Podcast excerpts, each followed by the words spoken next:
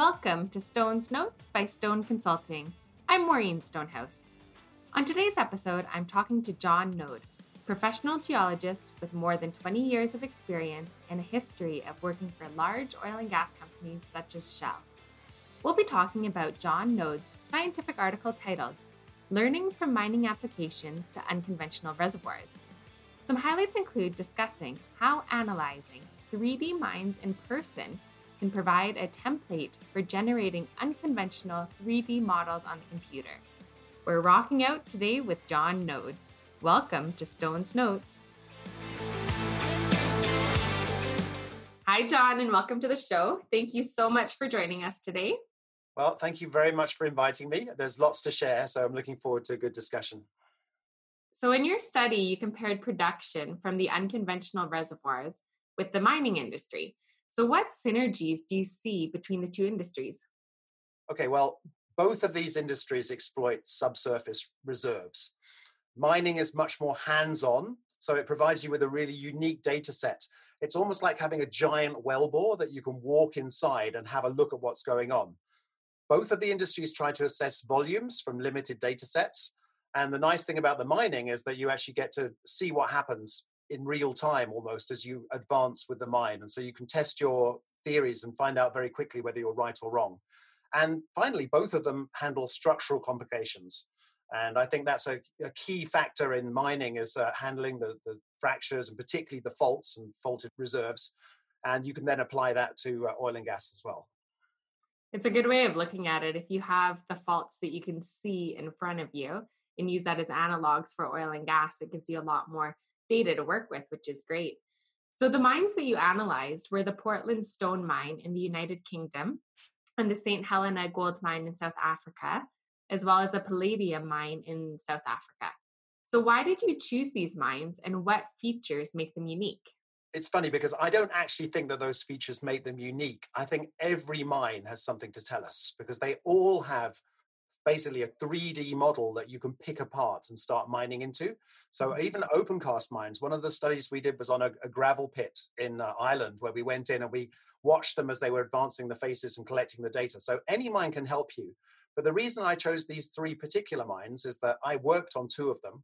So I was the geologist on the gold mine, and then I was an exploration geologist, and then we shaft sunk a platinum mine. So that was the platinum mine. And then finally, the mine in Portland in the UK, a friend of mine actually is the manager there. So he gave us pretty much free access.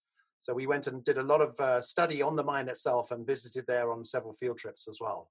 So these are mines that you've been to, you've worked, you're knowledgeable about, and they made good analogs for your study because they're ones that you knew really well and and secretly i'm half in love with them because it's a little bit like if you work on your own field if you work on your own mine then it becomes a bit of you as well. It's a, a little baby project right? So the mining in portland uk mines the portland stone which is the stone used to build buildings such as st paul's cathedral. The open pit quarries were really common in the 17th century and since 2017 they've switched more to the underground mines and they had to invest heavily in new mining technology in order to do this. What kind of similarities do you see between this transformation in mining and what's happening in unconventionals right now? Well, I think one of the things that's worth saying is that the reason they went underground it was for environmental reasons, but also the, the rock is worth so much money. So if you have a block that's about the size of an SUV, that's worth anywhere between ten and fifteen thousand pounds, so nearly thirty thousand dollars. So the actual value of the stone is huge. So that meant that they could afford to use these advanced technologies. So the technologies that they've used is uh, much more in terms of the surveying and that side of things, which also applies to oil and gas, and also in the cutting technologies that they're using. So they're not blasting; they're basically using different rock saws and things like that.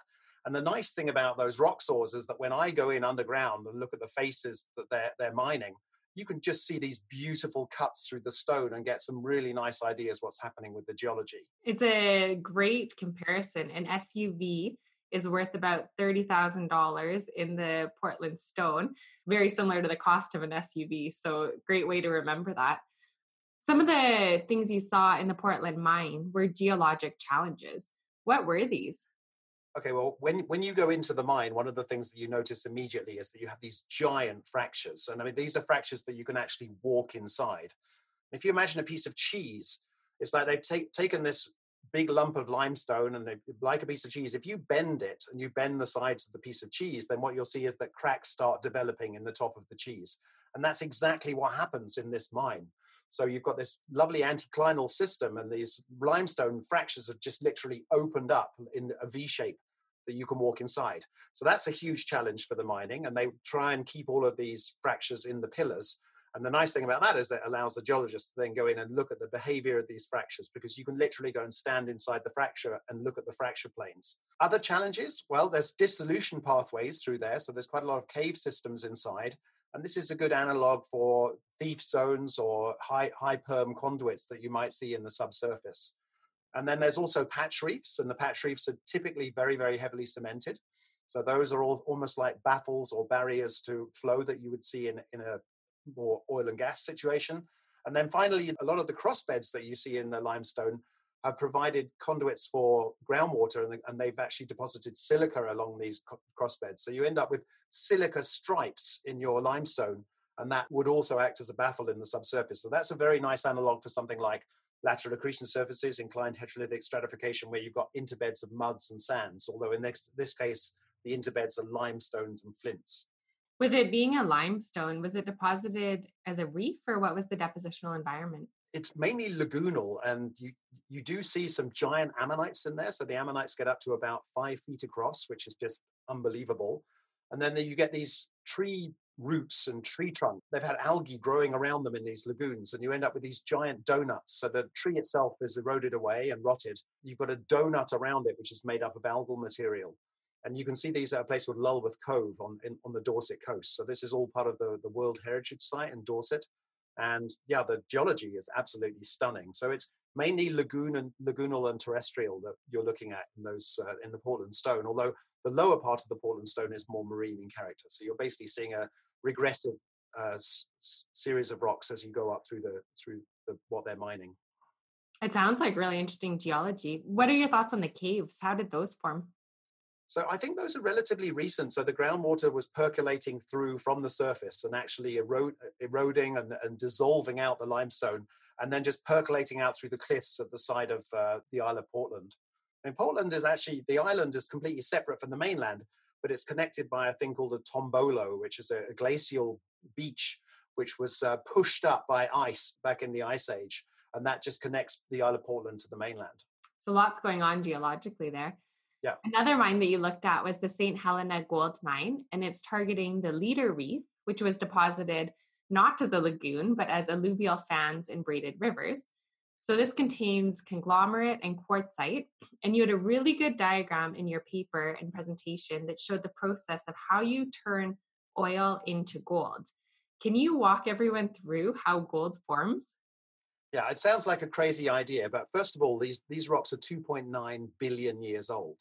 So this has got to be one of the oldest oil deposits in the world. The model is, and you had these little uh, algal bodies living inside the, the braided rivers. So there's algae in the braided rivers, and they are actually producing enough hydrocarbons, enough bitumens to form some kind of oil reservoir. So you have the braided rivers there with the porosity in them. Then you start migrating this bitumen from these algal features. And the algal features you can actually see on, on SEM. If you look at the carbon that's formed, you can see the algal structures within there. So it's definitely organic. The um, oil was, has migrated into that porosity. And then over the next 2.9 billion years, which is a nice long time, it's been metamorphosed. So your oil has completely turned into carbon. And you literally have solid carbon. So you either have carbon seams or you have little fly speck carbon, so little carbon dots within this reservoir. Going to call it a reservoir for now. So carbon has a, a real affinity for gold. And uh, I, will give you an example of the affinity for gold. My uh, cousin was working on a mine in South Africa where they were using garden sprinklers to sprinkle cyanide solution onto ore body, so onto the, the gold ore, and then collecting the cyanide solution, which, which was enriched by gold, and then passing it through a carbon column. So the carbon column then sucks the gold out of the, the cyanide and creates an amalgam. So you end up with a gold enriched carbon that you can then smelt. So here we have our reservoir, which is now full of carbon And then you start putting the groundwater through there, and the groundwater has just very slightly elevated amounts of gold in it. And so the gold starts attaching itself to the carbon. So the, the simple way of putting it is that you start off with porosity, you fill the porosity with oil, you turn the oil into carbon, and then you push gold rich solution through there, and the gold attaches itself to the carbon. So at the end of the day, the amount of gold that you have in your reservoir will be dependent on the amount of primary porosity. So we were using gold values from the underground mine to as a, as a kind of proxy for porosity, and then making a three dimensional model based on that. So the gold fills in where you initially have porosity, but then because it fills it, the places where porosity remains would almost be opposite, it sounds like. So you mentioned something about placing the horizontal well bores in the low porosity intervals. Is that why you do that? Is because the gold has formed where there was originally porosity, or what's the thought behind that? Okay, so so these rocks are, relatively coarse grained primarily, so they've been turned to quartzite over time. But if you consider them as a braided river reservoir, you're going to produce from your reservoir, and your porosity is typically pretty high in those settings. So if you look at the, some of the the Prudhoe field, for example, which has a lot of braided river deposits, the average porosity is around 25%. So the idea of putting your horizontal wells in the lowest porosity areas is to maximize your sweep efficiency. So you look at your river deposits, which tend to fine up, so they'll, they'll be coarser grained at the base, lag deposits at the base. So you put your well in at the very top of the river deposits, and that maximizes the sweep. So that ensures that you sweep the top part of the reservoir before you get any breakthrough. And then if you have a more marine reservoir, which is the, the upper part of that succession in, in the gold mine, is probably a, a little shore face deposit, then that's going to be coarsening upwards. So in, in that deposit, you would put your well at the base. So in the finer grained material, the not so so high quality reservoir, so that you can also maximize sweep in that reservoir. So we're using these three-dimensional reservoir models that we built based on the gold data to determine where the, the almost the worst place is to put our wells to maximize sweep efficiency. So you used 3D models to build out the reservoir and determine the best spots, which is very similar to what you do in unconventional reservoirs. What kind of similarities did you see between the 3D modeling in the two different types of industry? That's a good question. In a mine, you have almost 100% data set. So the samplers are going through and they're collecting data very closely spaced, and you, and you have that data set sitting there. And your model is very ground truth. Whereas in oil and gas, it's all extrapolation. So there's way more uncertainty. So the nice thing to do is to take your templates from the mining. So you build your templates from the mining for different kinds of reservoirs. So for shore faces, for mouth bars, for deltas. You take the mining data and then you can actually use that as a template to drive your three dimensional modeling within Petrel or whichever modeling system you're using. I like that thought. So you just use it as a template, a bit of a guide to fill in the gaps that you have in unconventional reservoirs here in Canada or elsewhere around the world. So great to think of it that way as just a template and a guide to use. One way to fill in the gaps is to use kriging, and kriging uses a weighted average of neighboring samples to estimate unknowns at given locations and you can optimize these weightings using a variogram. You talked about different characteristics of a variogram and how it can be used to highlight the key data points. What are some of the thoughts around variograms here?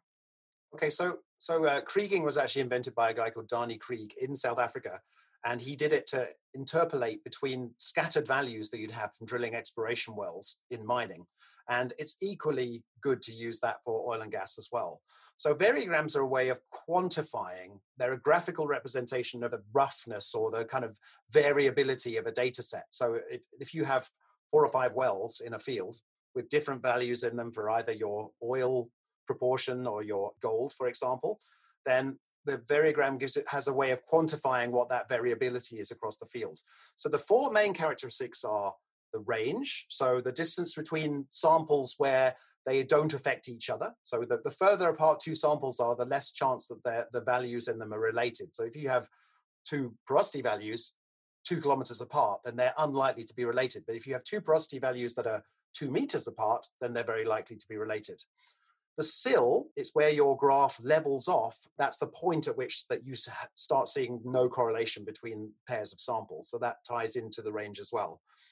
The nugget is the difference that you expect between adjacent samples. So let's say that you have your porosity values. Your porosity values will not all be exactly 25%.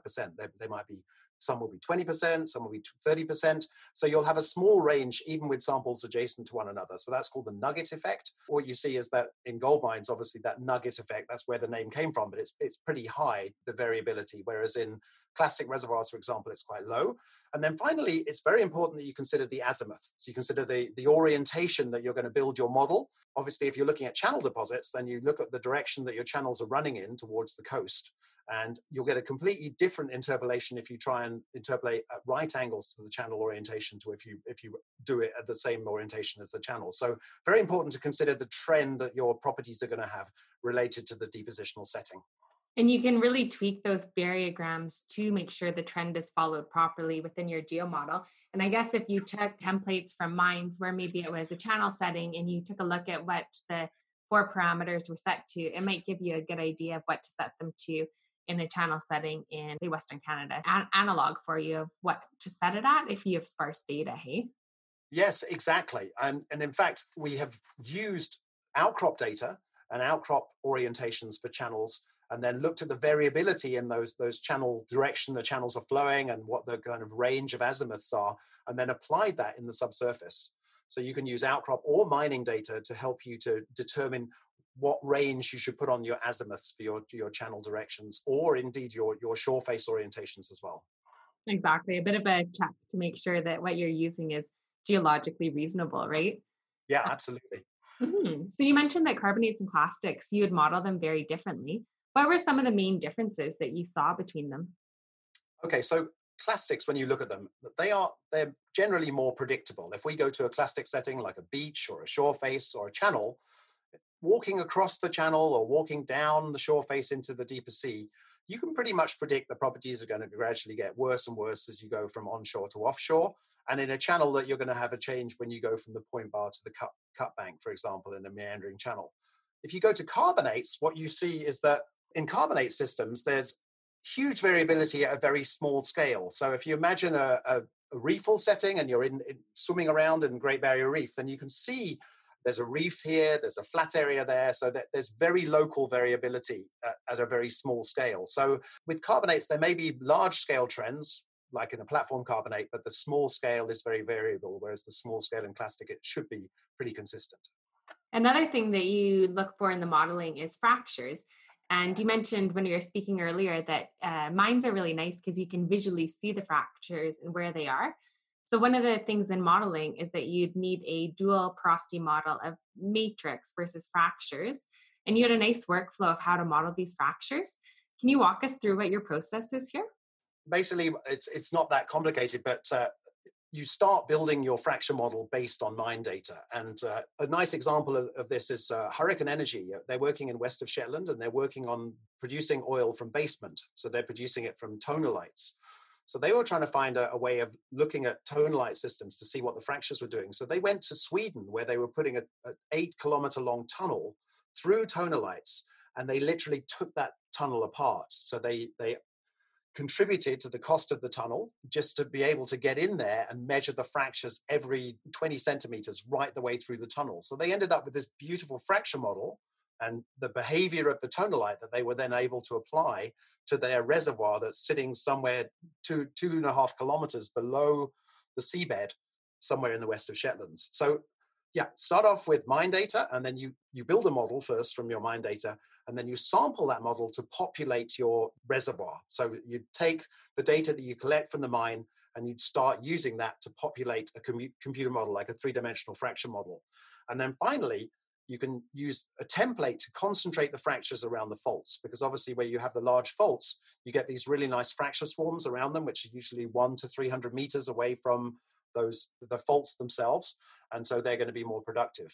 And i just wanted to sh- share one example the la paz field in venezuela. One well produced 58 million barrels and the reason was that that well penetrated right into the middle of the fracture swarm around the master fault in the middle of the field. So if you get your modeling right, then you can start predicting where you're going to see the really excellent performance from some of the wells. Yeah, that's a huge well that they had there. And it's not often that you get to see how intense the fractures are near faults. And it's a good point that the closer to the fault you are, the more intense the fractures are. And the further away you get, the more they'll fade out. And having a bit of a visual example of how quickly that changes would be such a advantage in that area. Another place that you take a look at the fracking was Norman Warpinski did a lot of work on it using a colored proppant, which sounds really neat. Can you tell me a little bit about this? Yeah, so so he he worked for a company called uh, Pioneer, and that he was a, a, real innovator. And one of the ideas he had was that when they were doing uh, work in coal mines, so in coal mines they tend to do some natural fracking, and, and there's two reasons: either for CBM, so coal bed methane, or they're draining gas for safety reasons. And he thought, well, if they're going in and doing this fracking underground, why don't I just use a colored proppant in there? And then I, we, when they start the mining process again, after they've done the fracking, we can go in and see how the fracks behave. So he went in and he was able to literally track these little yellow fractures that were going through the rock and get an idea of what was happening with the fractures. And what he found was that they would usually cross mineralized zones by the shortest path, which is interesting wherever you had any strong horizontal planes or, or horizontal bedding, the fractures would become T-shaped. So you'd actually lose a lot of the strength of your fractures along those horizontal planes. Where, where there were clays, the vertical fractures would be blunted, so the fractures would tend to stop, even with a relatively thin clay seam. And he found what's really cool is that when he was putting his fracs in, they were offset by natural fractures. So his frac would go across and it would hit a natural fracture, and then the, the, the force would go along the fracture for a while and then break through again. So all of these were just work that he was able to see literally from hands on underground as it was being mined. It sounds very similar to what we've seen in Western Canada, where if it's naturally fractured, uh, the fracks work a bit better. If there's too much clay, it gums it up and it isn't as good.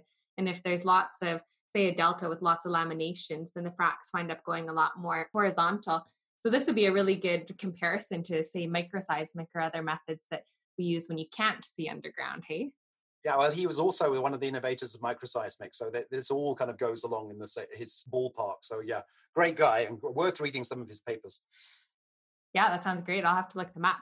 So another area you looked at was the Bushveld complex, and there were some geologic disruptions in there, such as dikes, faults and joints, pegmatoids, and domes and potholes. So you mentioned that faulting can be really disastrous to the horizontal wells, but the slumping and the potholes could actually enhance the production. Can you elaborate a little bit on these features and the disruptions that they wind up causing?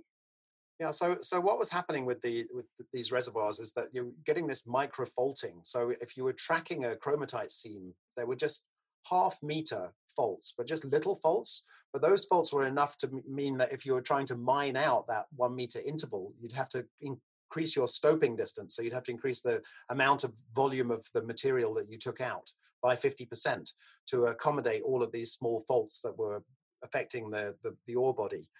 And so what that meant was they just diluted the uh, the, the ore too much. So you ended up with too much uh, spoil, and uh, it made the mine uneconomic. And you couldn't have told that from surface. But the applications that that has for when we're looking at uh, reservoirs is that if you've got these small faults that are affecting the sands, if they, if you have thin sand channels and you have faults that are one or two meters in uh, in throw, then that can completely affect all of your um, juxtaposition. So you end up with sand against mud and then it will really affect what your production's doing. Now, the potholes are interesting because the, the, potholes in uh, obviously in igneous bushveld complex are a bit different to the potholes that we see, but scours that you see in your reservoir can actually be very helpful because they concentrate the porosity, they're usually highest porosity areas. If you handle them correctly, then you can use them as oil production conduits as opposed to water breakthrough conduits. So if you could, if you can identify where your scours are, your um, the deeper areas in your river, uh, your thalwegs, then that you can actually use them to your advantage when you're producing your uh, your oil from your reservoir. So this is an igneous area, which can be used. Lessons from that can be applied elsewhere, which is interesting because you're not just taking a shore face and comparing it to another shore face. It's a completely different type of rock, and there's still lessons for channels and shore faces within that, which is really neat. Yeah, it's it, I, I, call it a single faceted approach. So everybody always thinks, oh, a multifaceted approach, we need a perfect analog. But actually, you only need one element really when you're looking at a reservoir analog. So in this case, for example, if you use the well bore, You have the wellbore running all the way down from surface, which is eight meters in diameter, and that gives you thousands and thousands of uh, cross sections through all the fractures on the way down. So you have a, a two kilometer set of fractures, like an FMI diagram, but you can actually get your hands on it and start using that to predict how fractures behave with different rheologies. So, yeah, so not everything has to be perfect in your analog, as long as something is there that can help you with what you're working on in the subsurface. In a way, it's almost back to what we learned in the original science classes, right? You just need one element that you're testing. And if you're looking at FMI versus fractures in a wellbore, that's enough. The rest of it can be completely different. And just limit it to the one question that you really have. So that's a, a great reminder there.